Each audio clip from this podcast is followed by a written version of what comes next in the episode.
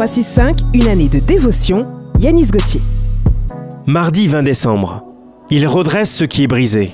Dieu ne cassera pas le roseau à demi brisé, et il se gardera d'éteindre la lampe dont la mèche fume encore. Il agira ainsi sans se lasser. Matthieu chapitre 12, verset 20.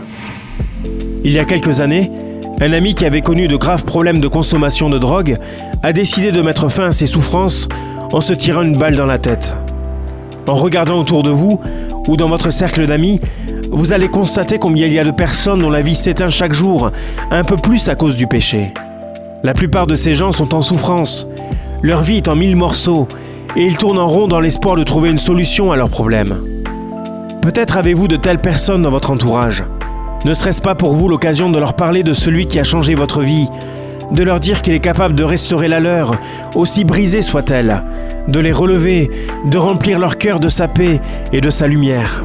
Cette méditation quotidienne est extraite du livre 365 de Yanis Gauthier. Retrouvez 365 et d'autres ouvrages sur le site yanisgauthier.fr. Ce programme est également disponible en podcast sur essentielradio.com et sur toutes les plateformes légales.